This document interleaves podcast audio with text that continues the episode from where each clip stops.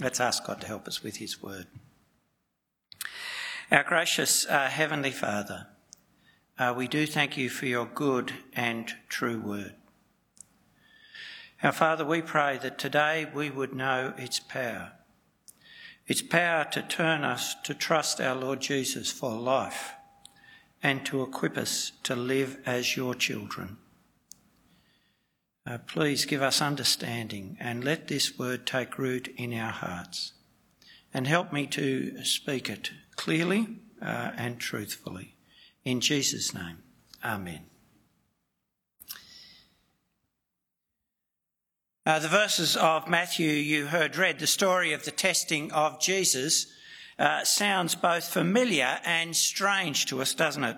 Uh, familiar because, as uh, Cami and Annabelle testified, uh, we all know what it is to know what we should do and be drawn to do something else, be tempted to take an alternate path. That's been our experience from an early age.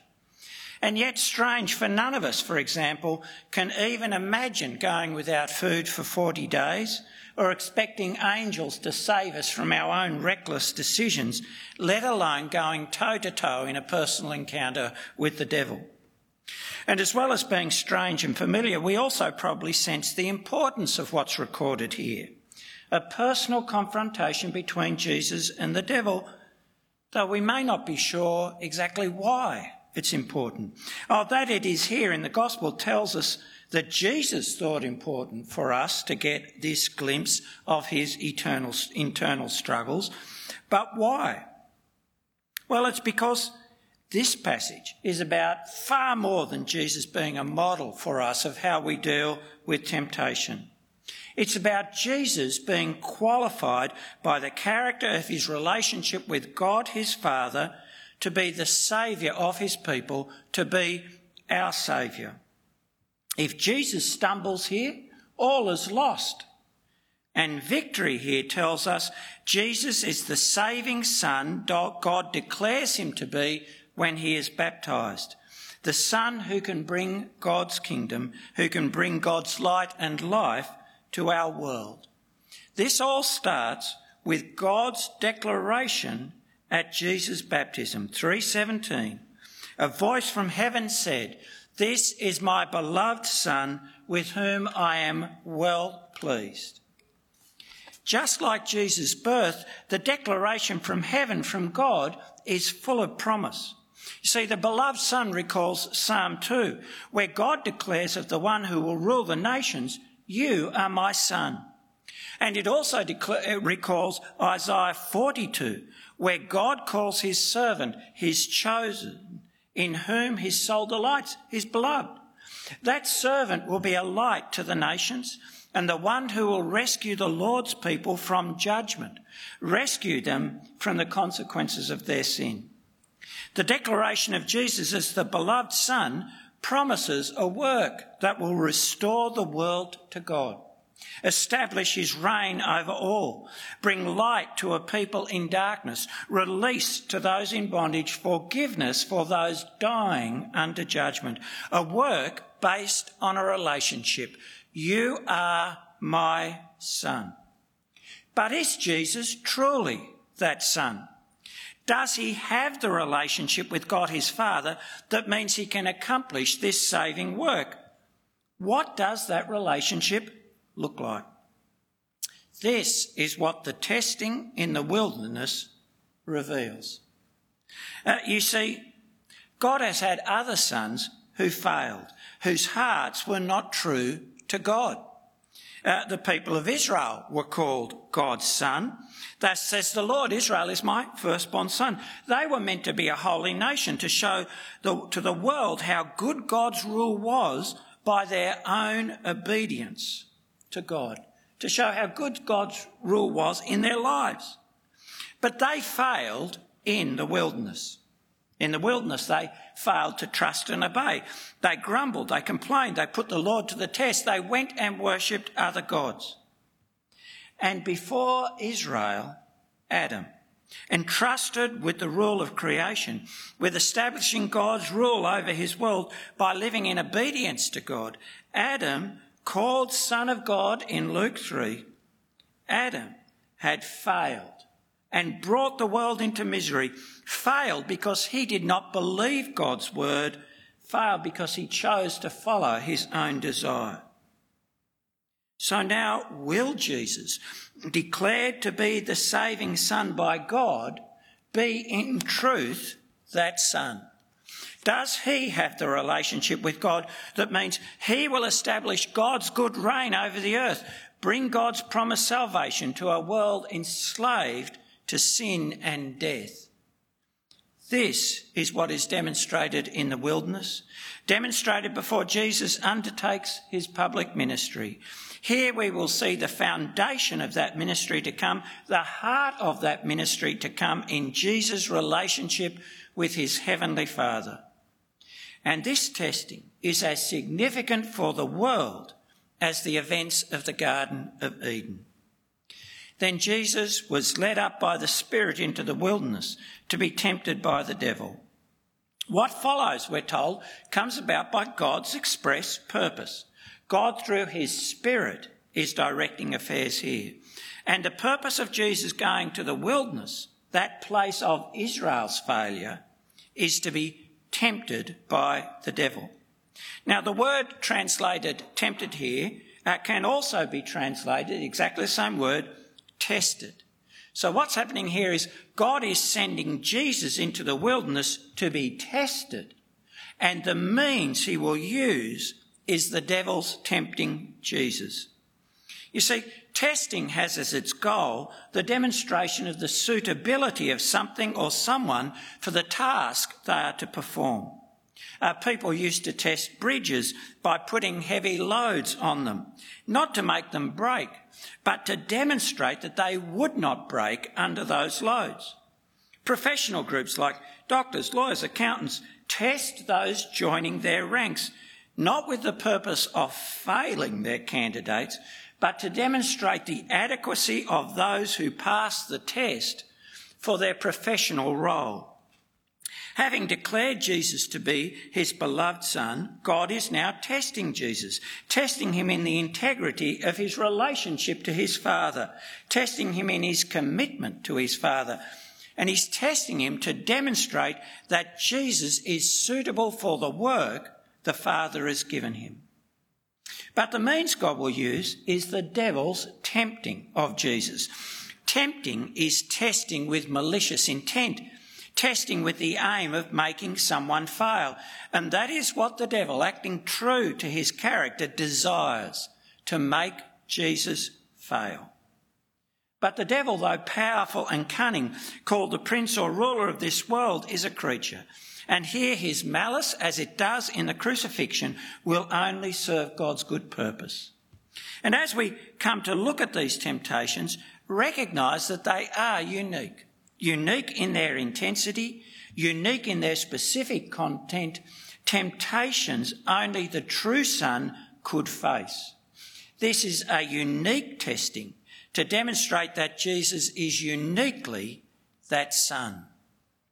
And after fasting 40 days and 40 nights, he was hungry. And the tempter came to him and said, If you are the Son of God, command these stones to become loaves of bread. And you think 40 days and 40 nights. That's a long time. Because uh, uh it has echoes of Israel's 40 years in the wilderness. But its main point is to bring home Jesus' extreme hunger, to allow us to feel the pressure Jesus is under. You see, not many of us will be seriously tempted to believe we could do a spectacular miracle or rule the world. Uh, we might imagine that, but seriously, we wouldn't. Right? But we all know hunger. Hunger, preoccupying, compelling, driving everything else out of our minds. Oh, yes, perhaps some of us fast, you know, practice that diet where we fast two days a week or something like that. But to go more than a day without food? A week? unimaginable.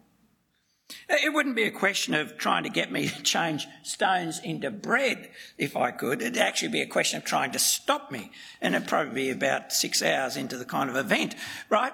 Every cell of Jesus' body is saying, we are dying. We have to have food. Jesus is being tested in a way that is far more intense than anything you or I have or will ever face. And in this state, the devil comes along and says, if you're the Son of God, it's actually better since you are the Son of God. The question is not whether Jesus is Son. God has just declared him to be Son. The question is, what does it mean for Jesus to be Son of God? What does Jesus think it means for him to be the beloved Son? And the devil's suggesting that being Son is about taking initiative to use your powers to save your own life by your actions.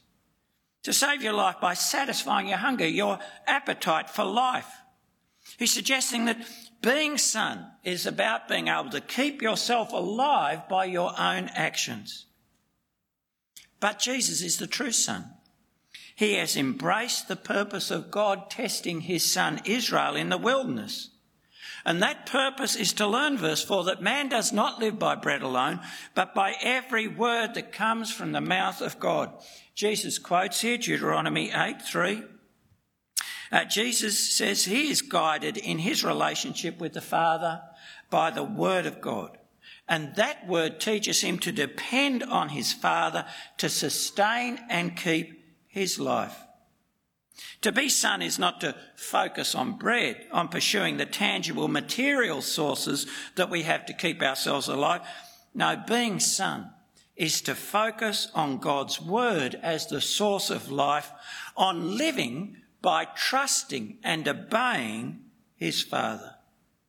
Jesus understands that being son is having a heart that keeps the Father's word, and that being directed by the word of God is his life. And so the devil moves on to the second temptation.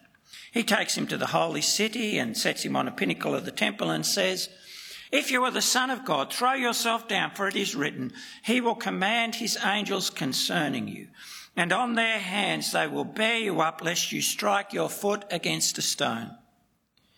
Like the next temptation, this is most likely some kind of visionary experience. And the devil's twigged to the role the Word of God has in Jesus' life, and so he seeks to destroy him through that Word. Here, quoting Psalm 91, a psalm that speaks of God's protection of those who take refuge in God. Being son, says the devil, is dictating to God the how and the when of God keeping his promises. You see, the devil's an advocate of, you know, the name it and claim it school uh, though at least the devil doesn't cloak his corruption in the language of faith. Jesus, the one most entitled to think Psalm 91 speaks of him, exposes and rejects the devil's misuse of Scripture by again quoting Scripture. Again, Deuteronomy, here Deuteronomy 6 16. It is written, You shall not put the Lord your God to the test. The generation of the Israelites that left Egypt had put the Lord to the test, but the true Son does not. To put the Lord to the test is to demand that the Lord should meet your needs in your way when you demand. It's to say that the Lord must prove his commitment to you, his commitment to his people, must prove his power and his faithfulness by doing what you want, when you want, in the way you want. And it springs from a lack of trust in God. And it reverses the order of the relationship between the Lord and his people. In putting the Lord to the test, the people are saying that they should rule, they should call the shots, and the Lord should serve them. But the Lord is king, and his people serve him. Testing the Lord's not more acceptable by being cloaked in biblical or religious language. It is like Adam's sin, rebellion that springs from unbelief. But Jesus is the true Son. He will serve, not dictate. He will do things God's way, in God's timing, because he trusts his Father. So the devil tries again with a temptation only Jesus could feel the full force of. he takes him up to a very high mountain and shows him all the kingdoms of the world and their glory. And he said to him, All these I will give you if you will fall down and worship me. The Son is the one entitled to the rule of the nations. This is his birthright.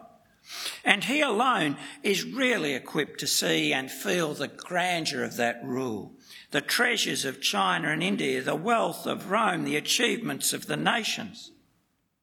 And here the devil holds all of this before Jesus and says it can be his with no arduous obedience, no suffering. Just says the devil, worship me. He says to Jesus, Acknowledge that I am your superior and give me your service. Believe my, the devil's word, and depend on me for your rule. It's pretty bold and brazen, isn't it? But it's worked for the devil before. He held out to Israel prosperity in the land of promise if they would worship other gods, and they did. He held out to Adam the prospect of being like God, being godlike in the world if Adam would believe him. And Adam did. Now, Jesus doesn't quibble with the devil's capacity to fulfill his offer, nor does he challenge the devil's truthfulness. He is the Son. And the Son serves the Father only and relies on him to give all that he has promised. And so he just dismisses the devil. Be gone, Satan. And again he quotes Deuteronomy 6. It is written, You shall worship the Lord your God, and him only shall you serve. Where other sons failed, Jesus uniquely is the true son. The true son in perfect relationship with God his Father the one who will be directed always by his word, his word alone, depending on it for life itself. The one who will trust the Father by leaving it to the Father to fulfill his promises in his way and in his time. The one who will serve only the Father, give him his exclusive loyalty and receive his exaltation to his rule, to the inheritance the Father has promised as the servant of the Father, not as a rival or one who seeks rule independent of the Father. Jesus, in this testing, demonstrates he is the Son who loves the Father with all his heart, mind, soul, and strength. The servant Israel who will do the Father's will. And this relationship with his Father is the foundation of all that will follow. And in being the true Son, Jesus is uniquely the one and only saving Son who can complete the work the Father has entrusted to him. This is what we'll see in the rest of the Gospel. Jesus teaches, does his mighty works, dies, always as the obedient Son of the Father, conforming his life and ministry in every respect to the Father's words. Which is why we can be sure that Jesus' words are the Father's words, God's words. Jesus' work, the Father's work, the picture of the rule of God. Jesus' salvation, the Father's, God's salvation. This love of and humble dependence on the Father is what we are reminded of at key points in the Gospel where these temptations in Matthew 4 are recalled. So, for example, Matthew 16, when Peter objects to Jesus doing the Father's will, Jesus having revealed to his disciples that he will save his people by his rejection, mocking, death, and resurrection. When Peter objects, Jesus turns to Peter and says, Get behind me, Satan. Literally, be gone. Be gone behind me, Satan. The same word with which Jesus dismisses Satan in Matthew 4. You see, Jesus recognises in Peter's words Satan's temptation to come to his kingdom in some way other than God's way. And again, at this key moment, he decisively rejects it. He will serve the Father only, not human expectation. Oh, when Jesus is being arrested, He knows he could call for legions of angels to protect him. But how? Matthew 26, 54. How then, he says, should the scriptures be fulfilled? You see, Jesus will do God's work God's way. He will not put the Lord to the test by demanding that it should be done his way. And as Jesus hangs on the cross, he is mocked with the very words the devil used to address him. You who would destroy the temple and rebuild it in three days, save yourself. If you are the Son of God, come down from the cross. Even on the cross, as every cell of Jesus' body longs for life and relief from that pain, Jesus will not take action to save his own life. He continues to reject the idea that being Son of God is demonstrated in using his powers to save himself.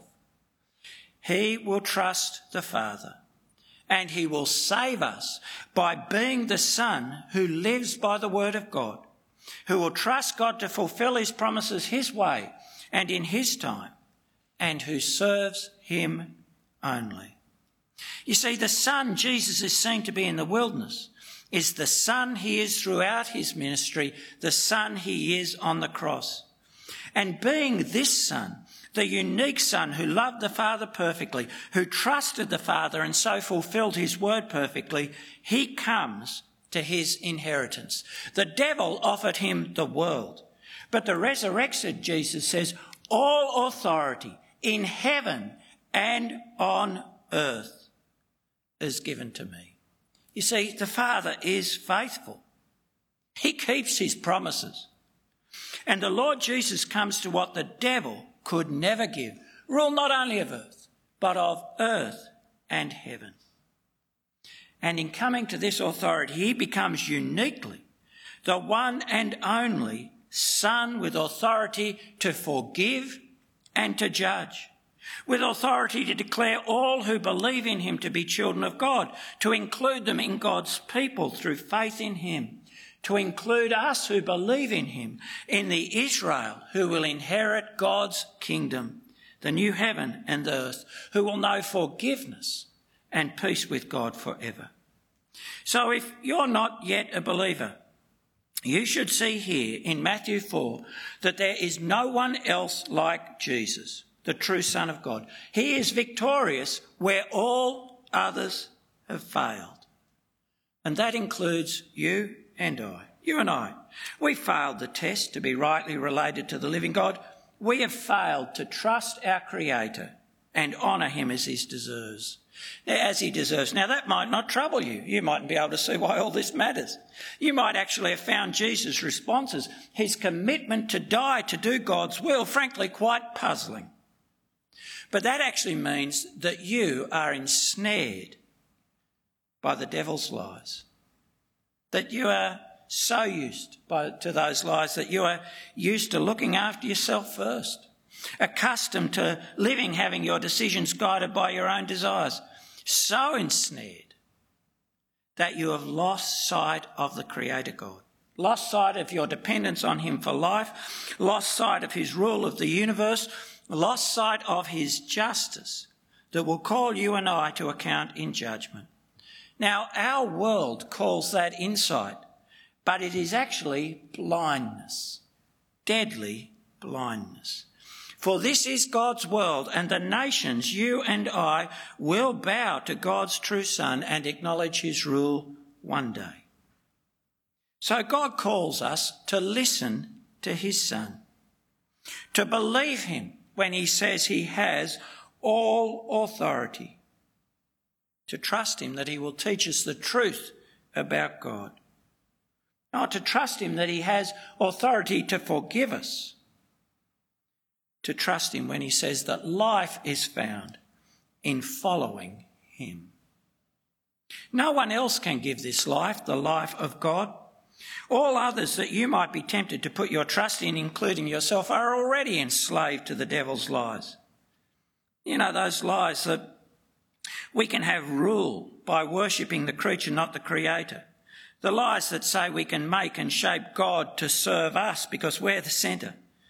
The lies that tell us that we can keep using what we've been given independent of God to keep ourselves alive apart from God. In the end, whomever you turn to, if it is not the Son, the Lord Jesus, all you are left with are their lies and their death. There is no one else like Jesus who, committed to the Father's will, speaks God's word, exercises God's rule, brings God's life. So turn to him. He lives. Get to know him through his word. Trust him. And if you don't know Jesus, well, sign up for Christianity Explored or, or come and talk to one of us or a Christian you know. It is that important. Jesus is unique, the only Son, the only one who can give God's life. But if you are a believer, well, you know that trusting Jesus, the true Son, you have been adopted as God's child. That is the amazing promise of God's word. John 1. All who received him, who believed in his, Jesus' name, he gave them the right to become children of God. Or the apostle Paul. When the fullness of time had come, God sent forth his son, born of woman, born under law, to redeem those who are under the law so that we, those who trust Jesus, believe the gospel, might receive adoption as sons. And because you are sons, God has sent the Spirit of His Son into our hearts, crying, Abba, Father. As God's adopted children, we can actually learn from this passage not only to trust the true Son, which is its first and primary point that Jesus is the unique Son equipped to bring the promised saving reign of God, but we can also learn here a little of what it is to be a child of God. We can be equipped to live as God's children through our own testing by looking at Jesus here. You see, that testing will come. We are all in a spiritual battle. The devil prowls around like a roaring lion seeking someone to devour. So what can we learn here? Well, we can learn here that we will win or lose in that testing in our hearts. It's our minds and wills that are the battleground. See, think of Jesus' hunger. There was hunger, real hunger, which is more powerful at engaging our attentions than sexual desire. That was Primo Levi's testimony from the concentration camps. It's powerful hunger.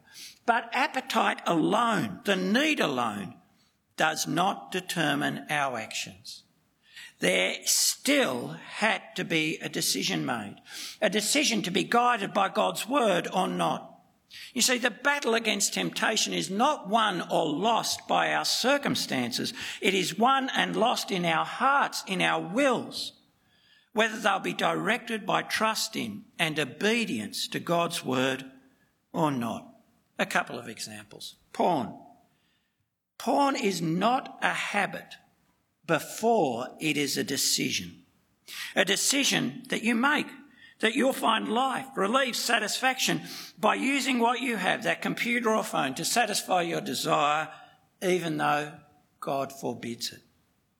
Angry words. Angry words are not just an emotion, they're a decision. It, it, may be one you have made so many times that you don't notice you're making it, but it is a decision, a decision in your will that you will get what you want, what you think will give you life, improve your life by expressing your anger towards others in hurtful and painful words, even though God forbids it. Grumbling. Grumbling against God is not the inevitable outcome of hard circumstances, it's a decision. It is a decision that you know better than God how God should act. A decision to disbelieve his promises. The battle against temptation is waged and won or lost in our hearts, our wills. And we see here, secondly, that temptation testing will always focus on our relationship with our Father. For that is what is always at stake. You see, the devil didn't care less whether Jesus ate or not. He cared about whether Jesus would be guided by God's word or not. And think of the other temptations. Rescue by God belonged to Jesus. The question was whether he would humble himself and trust God to rescue him in the Father's own time and way. The rule of all the nations and all their glory belonged to Jesus, his birthright. The question was whether he would come to it in God's way, serving him, or abandoning, or abandon serving God to have the gift without the giver. The focus of our temptations is always on our relationship with God our Father. A couple of examples. Now, you might have been gifted by God with great sporting talent. What you long for, what you train for, is sporting achievement. You may be qualified for that, but the issue is not the achievement. It's whether you will come to that achievement trusting and obeying, worshipping the God who gave you this ability, or whether you'll choose to come to it some other way, believing the devil's lie, that he can give you your heart's desire if you abandon God and follow his lie. That will be the issue. And it will play out in whether you start to ignore what God commands to get to your goal. Ignoring his command, say, to prayer because you're getting up too early to train, or you're ignoring his command to meet with his people because you don't have time or the game's on then, or ignoring respecting your parents, or even honesty, like Floyd Landis, raised in a Mennonite home but stripped of his 2006 Tour de France win for his doping offences. Question's always who will you serve? You might be gifted by God with academic ability, but will you gain the prominence and promotion in the academic you, world you desire or are qualified for by going quiet on God, being creator of all by his word? Who will you serve? Or what you desire, feel entitled to, may be a happy and harmonious home. Do you think you can gain it by going quiet on what is involved in following Jesus? Abandoning his standards, changing your patterns of life that have been shaped by God's word to avoid conflict with your children who are being guided by another God? The focus is always on our relationship with God. Whether we'll trust and obey his word, serve him only, look to him to give us what he has promised in his time or whether we'll believe the devil's lie that we should be in control, tell God how he should serve us, or that he can give us, the devil's lie, that he can give us what we desire, whether it's relationship or fortune or accomplishment, without honouring the living God, without the inconvenience of serving him. And you know, the sad thing is the devil is a liar.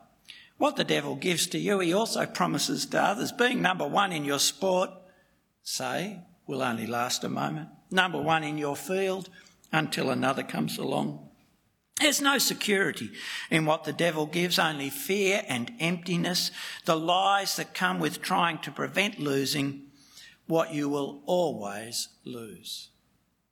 For the devil can't give life, and everything will be lost in death. The focus of our temptations is always on our relationship with God. Will we be true children who trust the Father and serve Him or not?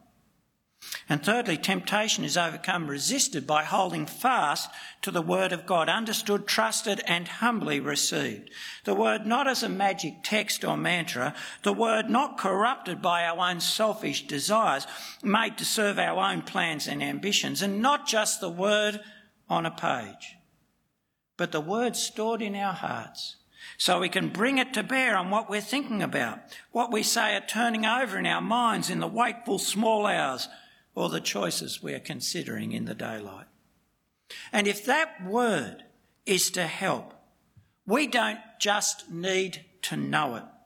We need to know that we trust the God who speaks it, that the God who commands it, say, I control my anger, or control my tongue or that I be sexually pure, who tells me to meet with other believers.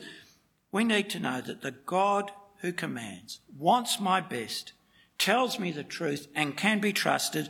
And that conviction is cultivated in only one way by thinking about Jesus and what God has done for us in Christ.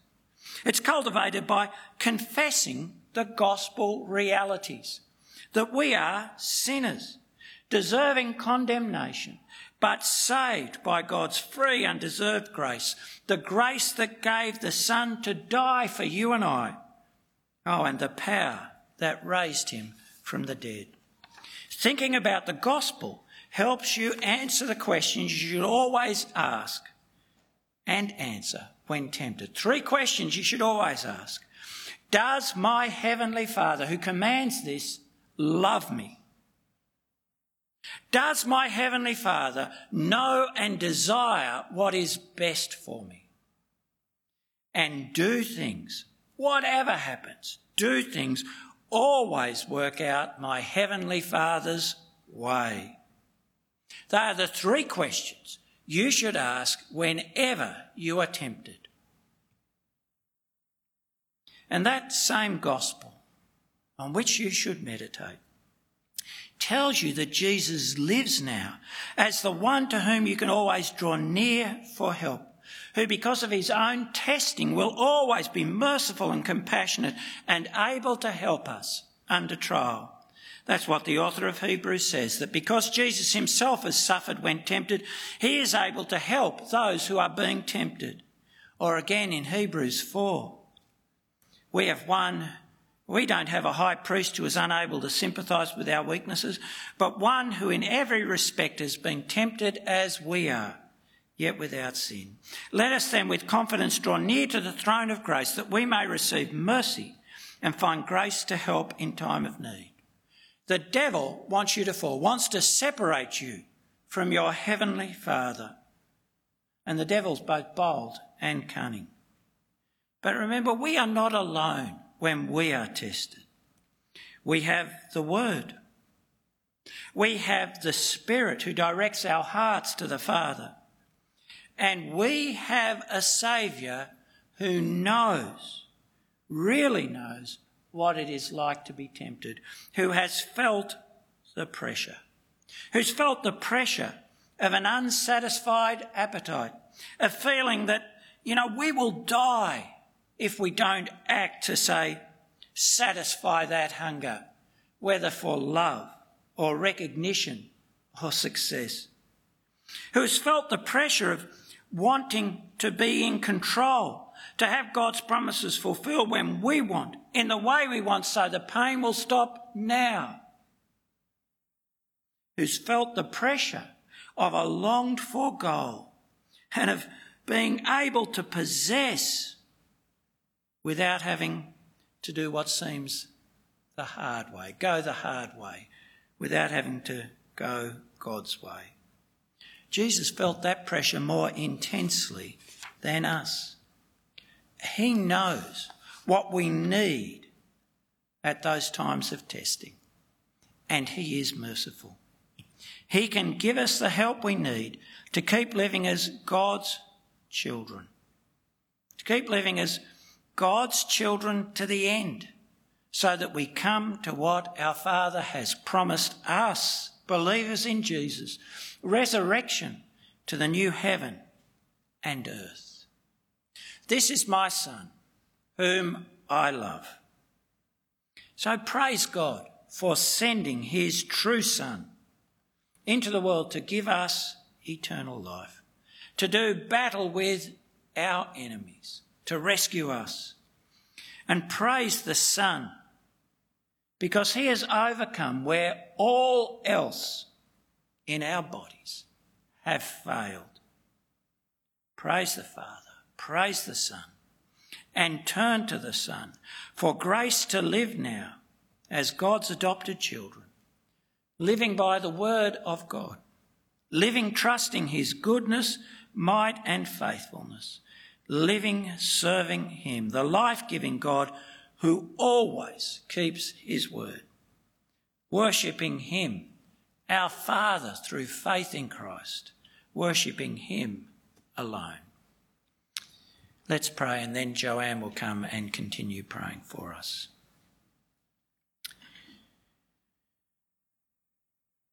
Our gracious Heavenly Father, we do thank you for our Lord Jesus. Uh, we thank you that he is one who knows what it is like to be tempted, to be tested in our trust in and obedience to you. We thank you that he is the one to whom we can draw near. He lives. And we will always find mercy and grace to help with him.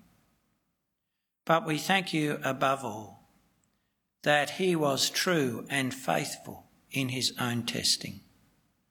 We thank you that he is the Son who gave himself wholly to do your will, to save your people by his own death and rising. We praise you for such a Saviour, true and faithful, the one who has loved you with all his heart, mind, soul, and strength, and done your will and saved us.